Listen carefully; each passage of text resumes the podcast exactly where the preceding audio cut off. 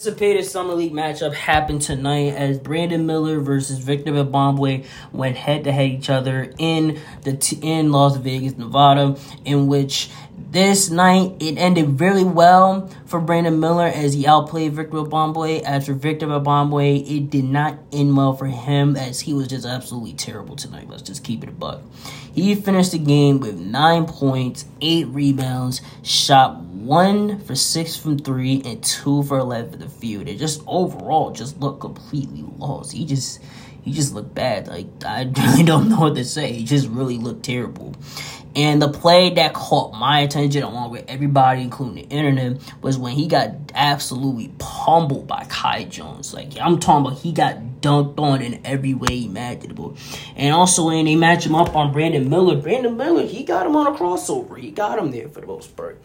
And for Brandon Miller, mind you, he played really well as well. And I'm honestly shocked that nobody was talking about his performance. Now, with him, he finished the game with 16 points, 11 rebounds, 3 steals, shot 5 for 15 from the field, and just overall was good, especially from deep. His defense was there, he was making plays. He was doing that, he was doing well. And the thing I'm surprised about was the fact that not one person was even mentioned in his performance. They just were not mentioned in it.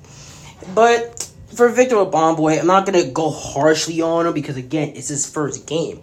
But I will say this: he needs to bulk up. It's that simple because he can't post up. Now, yeah, he got the handles. It's really well. He got that nice ball handle for somebody's size.